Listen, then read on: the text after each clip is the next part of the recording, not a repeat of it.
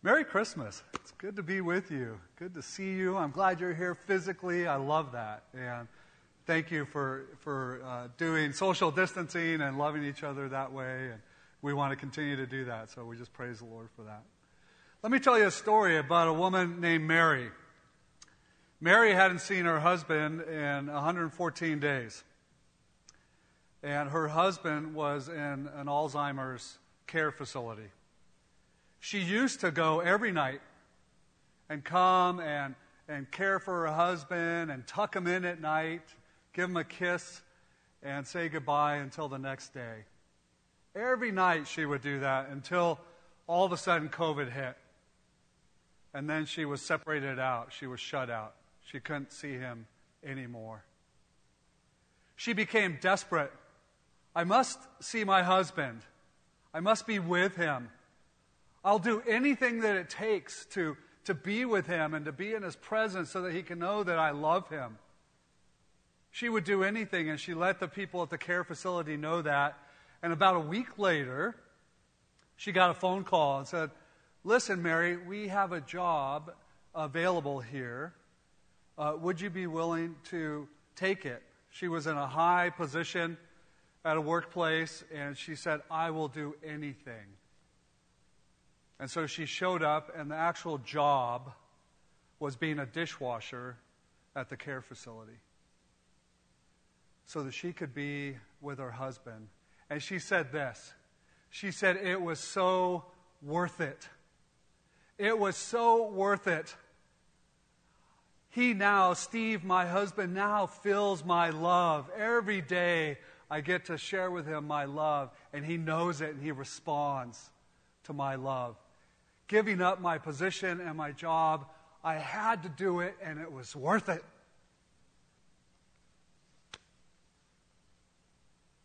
Sin has separated us out from holy God. And yet, He would do anything to be with us. And He would do the only thing that would allow us to be in relationship with Him. And that was through sending his son, Jesus, God in the flesh, to come and be the payment for our sin, to die on the cross for us, to rise again, conquering sin and death, the only thing that could be done. Because God would do anything to be with us so that we would know his love for us and that we would be reconciled unto Him, that we would have life in Him, that we would be a new creation. He would do anything for that. God came in the flesh. Jesus says, I came not to be served, but to serve and to give my life a ransom for many. What a great cost. But the scriptures remind us for the joy set before him. For the joy set before him.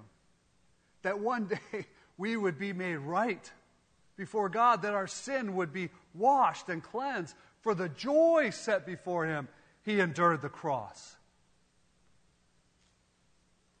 God became one of us on that Christmas morn.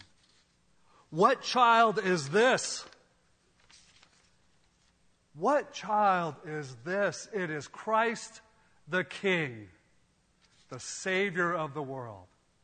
Let's pray for this morning as we walk through the Gospel of John.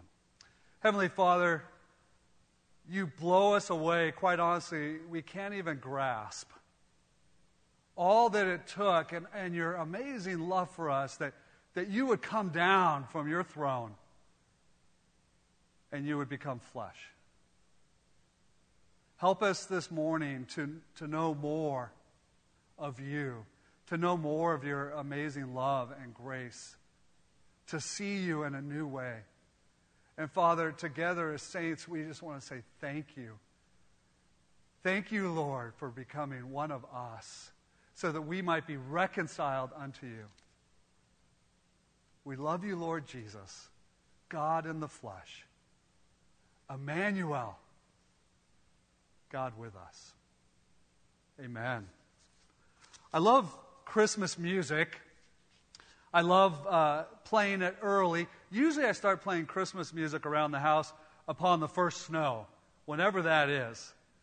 And my kids always kind of get on me. It's like, really, Dad, we're playing Christmas music, and it's still Halloween, you know, so they razz me. But whenever the first snow, I just love it. And as I was preparing for this morning, I was reminded of the song, What Child is This?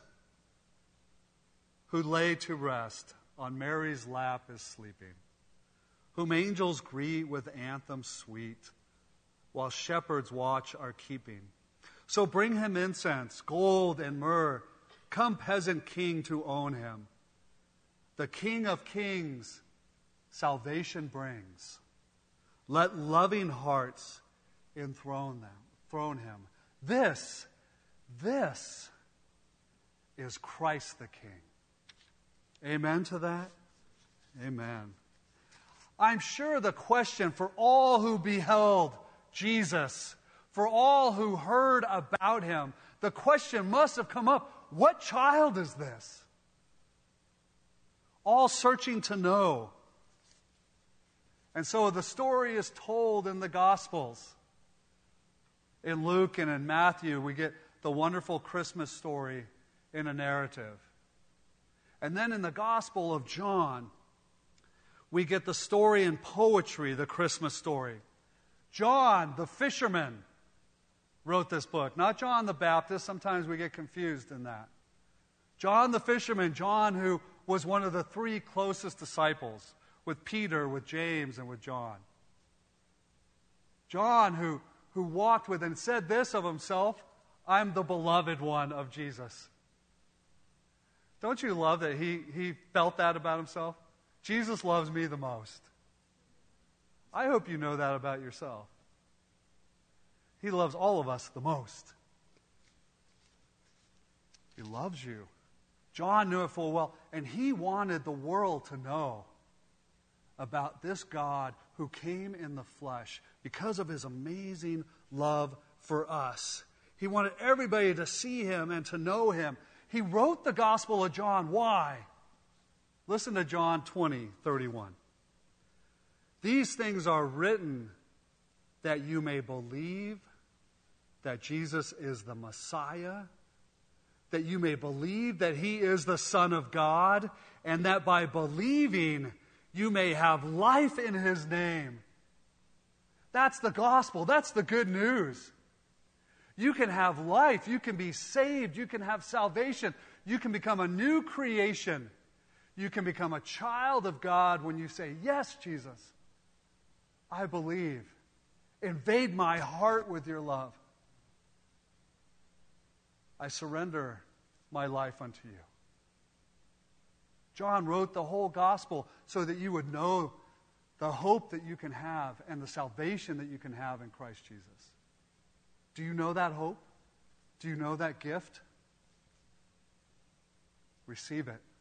Ask Christ to be Lord of your life. He starts out the gospel, and the Word became flesh and made his dwelling among us. I love, I love what we read this morning. And he took up residence, he moved into the neighborhood. We have seen his glory, the glory of the one and only Son who came from the Father, full of grace and truth. He came in the flesh so that we could see him, so that we could know him fully.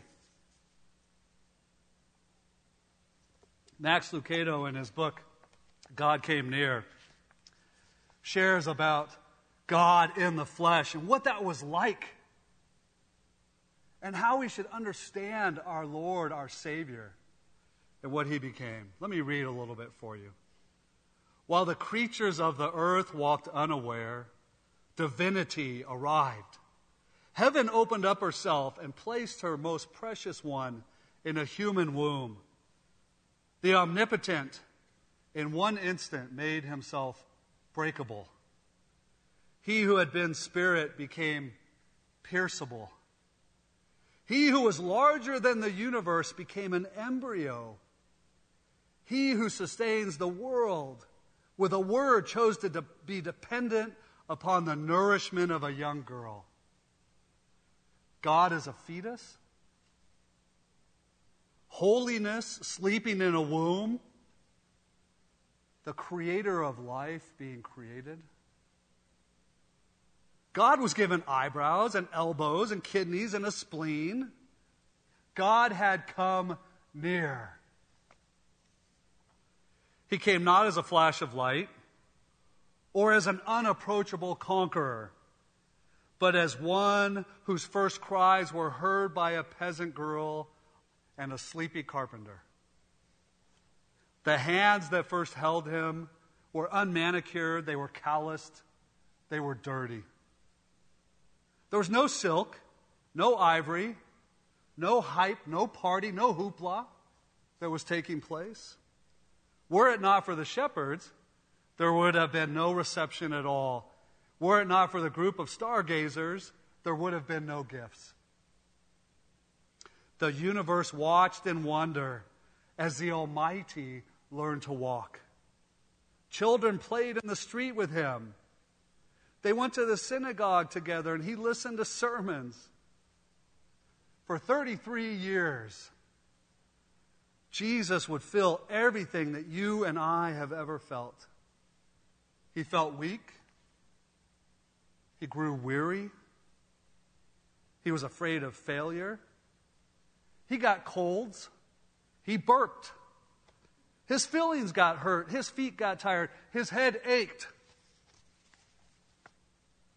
To think of Jesus in such a light, it almost seems irreverent, doesn't it? It's not something we like to do, it's kind of uncomfortable. It's much easier to keep humanity out of the incarnation. We want to clean the manure from the manger.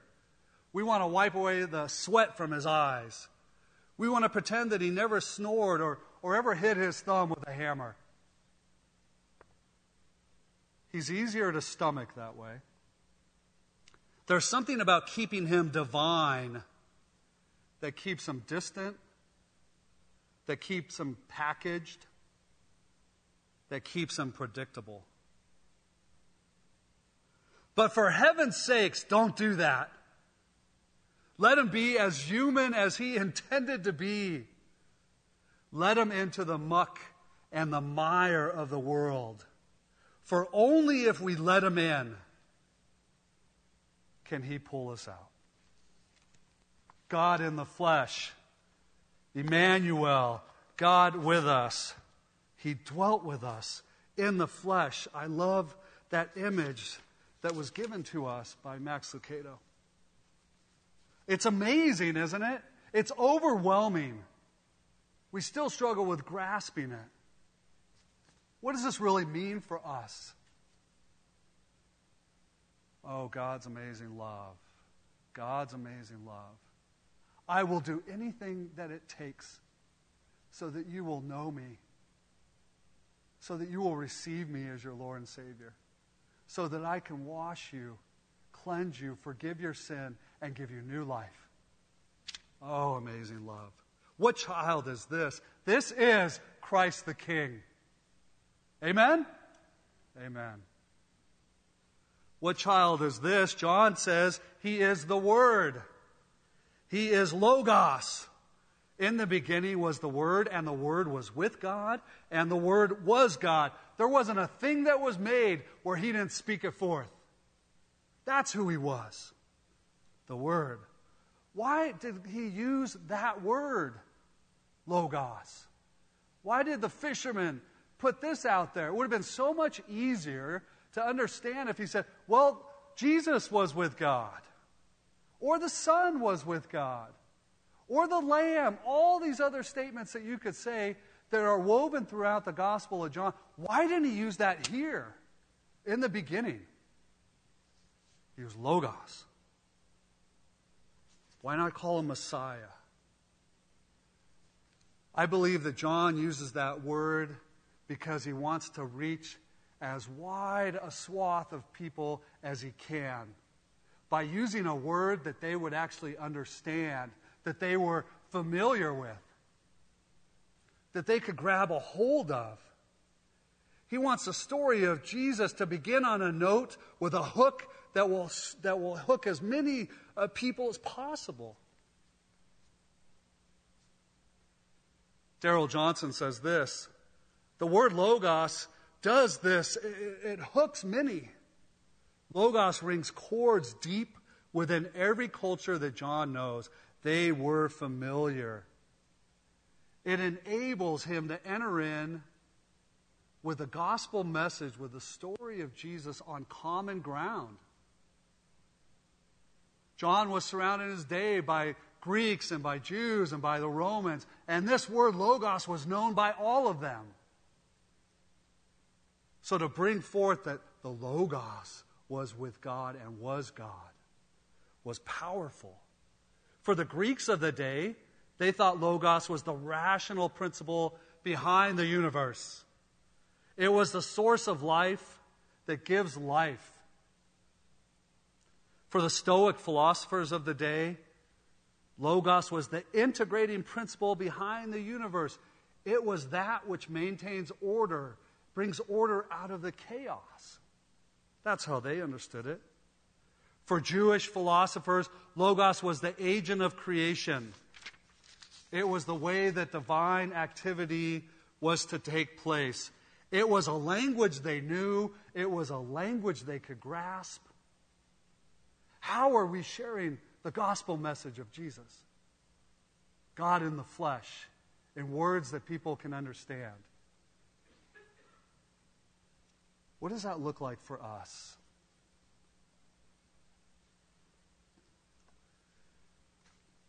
Bono, who is the lead singer for U2, the world's greatest band, I know you guys are aware of that. But Bono, as he was trying to understand the Lord and, and the incarnation, he came to a place where he came to this place where it's like it all makes sense. He had to come in the flesh. Listen to what he says. I love it. The idea that God, if there is a force of love and logic in the universe, that it would exceed, that it would seek to explain itself is amazing enough. But that it would seek to explain itself by becoming a child born in poverty and straw this little babe, Bono says, I thought, just wow, wow. Why would he do that? He goes on. Love. Love needs to find a form. Intimacy needs to be whispered. Love has to become an action or something concrete. It would have to happen, he came to the conclusion. The incarnation has to happen. There must be God in the flesh because love must be made flesh. And it impacted Bono as he drew closer to God. What language do you use to describe this amazing love of God that he had to come in the flesh so that you could know him? How do you do that? Every Christmas time, as we prepare to set up the Christmas tree and get ready for all of that, we'll have a, we'll have a feast of crab. And it kind of goes back to I grew up in the San Francisco Bay Area. Every year, we would go down to the wharf and we would get crab and sourdough bread. And we'd celebrate the Christmas season in San Francisco. It was a tradition for the Ritchie family. And so I brought it into our home. Right now in our home, we have three international students living with us from China and also from South Korea. And so we had our crab feast, and, and we invited all, all the kids. And, and so our children were there, and our international students, and a girlfriend of one of the boys, uh, our international students, came over. And we all celebrated uh, dinner together and getting ready to decorate the tree and do all of that. But here's what the Lord spoke to me as I was getting prepared for that evening. He said, Rod, I want you to tell the Christmas story tonight at the table. I hadn't done this before. I want you to tell the Christmas story. And as I was literally putting up the manger that I got in Jerusalem, the nativity set. He's saying, I want you to take the nativity set, put it right in the middle of the table, dinner table. And so I did. And then he put on my heart, as you're having dinner, hand a piece of each character of the nativity set to each individual. And so I did that. And so for the next 45 minutes, we went through the Christmas story. And, and I had Mary with a young woman. I said, Can you imagine being a young teenage girl? And all of a sudden, God sends his angel Gabriel, and he says to you, You are going to be the mother of the Messiah, the long awaited Messiah. You are going to be overshadowed by the Holy Spirit and you will bear the child and you will call him Jesus. Can you imagine? And I asked them all, how would you feel? They're teenagers and they're experiencing a Christmas scene with teenagers. How would you feel? And so they talked about that, being scared and not knowing what to do and, and how is this all going to work out? And wait a second, God's going to make me pregnant? Huh? And so we walked through the whole Christmas story. And why a manger? Why was he born in this place instead of a palace? And we just talked about all these things in a language they could understand. And they asked all kinds of questions about that. And you know what I learned later? Is that two of the international students that were with us, they literally had never, had never heard the Christmas story, ever. Not even a little bit. And you go, What? No, not even a little bit. And we got to share the Christmas story with them that evening. I just want to encourage you, dear saints. We live in a post Christian period. There are thousands upon thousands upon thousands who've never heard at all the Christmas story and of God's amazing love for them and how He came to die for them and their sin, and how he rose again and offers life to anyone who would believe upon him.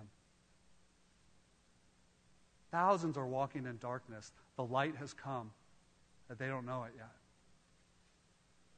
So be ones who are telling the Christmas story. Ask your family, ask yourself, what would it look like for me to share a story in a way that people could understand, in a language that they would grasp?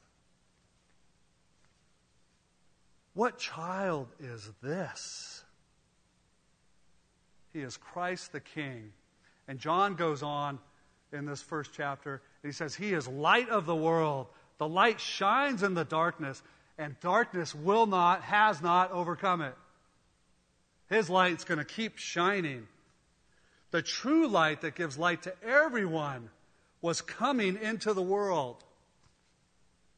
I'm sure you, like me, have been seeing on the news a lot lately all the commentary as the vaccine is coming into play. What are the words? There's light at the end of the tunnel. Have you heard this over and over and over again? There's light at the end of the tunnel. And I saw a cartoon in the Statesman the other day, and it had the three kings on their camels following the light, the star that was taking them to Bethlehem, to the Christ child. But then in the middle of the star, there was an image of a vaccine shot right in the middle of the star. The three kings were following the star that was going to take them to the Savior, the vaccine. The vaccine is not the Savior. The light at the end of the tunnel is Jesus. He is Christ the King. He's the only Savior of the world. There is no other name by which man shall be saved. Period. The light is Jesus. God had come in the flesh.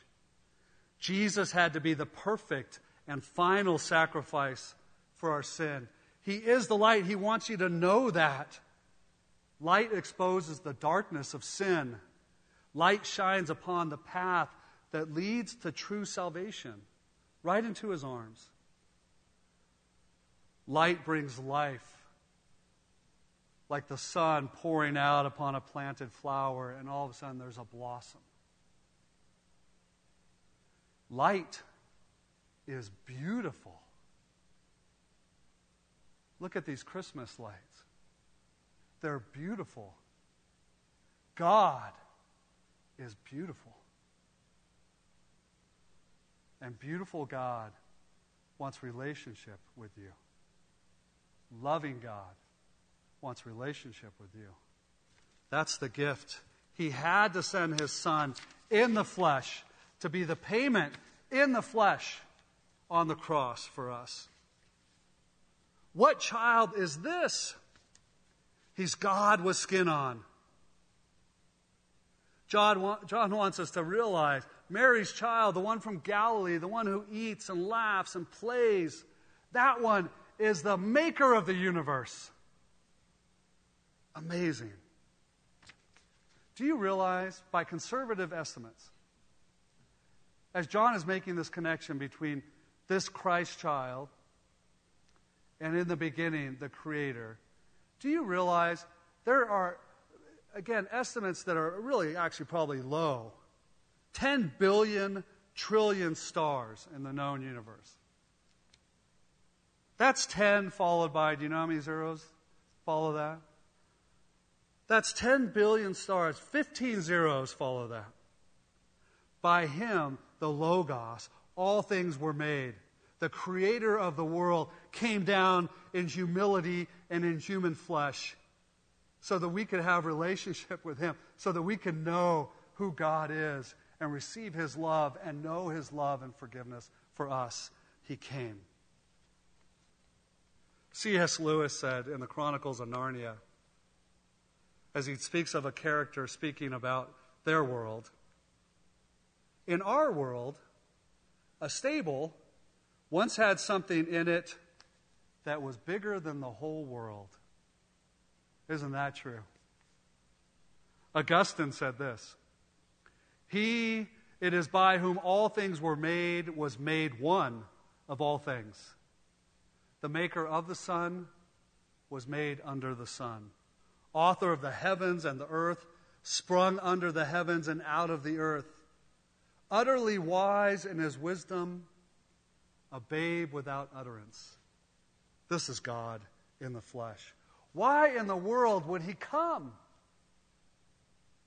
If I was God and I was enjoying the Trinity, Father, Son, Holy Spirit, in heaven, on my throne, why would I bother to come down to earth, helpless child, in the brokenness, in this flesh? Why would he do it? I believe part of the reason he did it was so that he would be known. Verse 14 The Word became flesh and made his dwelling among us. We have seen his glory, the glory of the one and only Son, who came from the Father, full of grace and truth. He was glorified, the light shone upon him so that people could see, not only see Jesus, but see the Father and his amazing love. Jesus says this, remember? If you have seen me, what? You've seen the Father. Because I'm here in the flesh, and I'm living amongst you, all that I'm living out, you have seen the Father. When you've seen me and you know me, when the light shines upon me and glorifies me, you have seen the Father. I think that's why he came, so that we could fully know him. I love Rebecca Pippert. She's an author and teacher, uh, Bible teacher, and she, she, for many years, for many years was agnostic. And she really wrestled with how can, a, how can finite human beings ever understand God and know Him? How can we do it? And so for years and years, she wrestled with this. And then one time she was out having a picnic and she's on her blanket, and to her right, she sees a bunch of ants and they're working on a mound. And so she takes some leaves and a straw and a fork, and she kind of creates a path uh, for the ants. And all of a sudden, they're working on this one mound, and she starts to direct them, and they start to go work on another place. They follow the path that she had set. And she goes, What? Isn't this interesting? I actually feel like God here. I'm, I'm moving people's direction. I have authority over this. I can move them wherever I want them to go. And again, she's wrestling in her own mind. How can finite people understand God? And she said two ants crawled up onto her hand, and she was just looking at them. And she kind of chuckled to herself. She chuckled, I wonder if these ants had a conversation. And they were like, Hey, do you believe in Becky? And the other ant going, No, I don't believe in Becky. Becky's just a myth. Becky's just a, a higher power. I don't really believe in Becky. And Becky says, How dare that ant say that about me? I could just blow him off my hand. I could crush him. He should know I'm a higher power. I have authority over him. And so she has these ants, and then the other ant, she says, the other ant says, Well, I believe in Becky. How do you, how do you come to an answer? How will they ever arrive at a place where they know Becky? And so at that moment on her picnic blanket, as an agnostic, God spoke to her. The only way they could know me is if I became an ant. It's the only way. They will never know me if I just stay as Becky. And so that moment on her picnic blanket, God got a hold of her heart. And she went from agnostic to following in love with Jesus Christ and couldn't shut up about him from there on out. God came so that we would know him. He came because of his radical love for us. Once we know him, once the light is shined upon him, once we see who he is, we fall in love with him. And God says of you and me, what can separate you from the love of God, Romans 8? What can separate you from the love of God? And the answer to that is nothing. Why did he come in the flesh? He did whatever it took so that you can know his love for you. And that you would come into relationship with him and be reconciled unto him and have life. He came into relationship. He came to this earth. Verse 12 says, I love this. There was many who didn't hear the message, didn't receive the life, but to those who believed, listen to this. Those who believed in his name, oh, here's what he gives us. He gave them the right to become children of God. Not born of natural descent, but born of God. Amen. He came so that you and I could be welcomed and invited into the family. And when you said, Yes, I want to be part of this family, I want you to be Lord of my life, you become a child of God forever. And you have life now, and then you have life for eternity in heaven with our Savior, our beautiful Savior who is light of the world. Will you receive the gift? Will you receive God's amazing love for you and say, Yes, I receive you? I love you. Be Lord of my life. And become now a child of God. Loved, washed, forgiven for your sin, cleansed, whole, new, given hope and joy and life. Will you receive the gift? And so we simply say, Lord, invade my heart with your love. I invite you to be my Lord and Savior.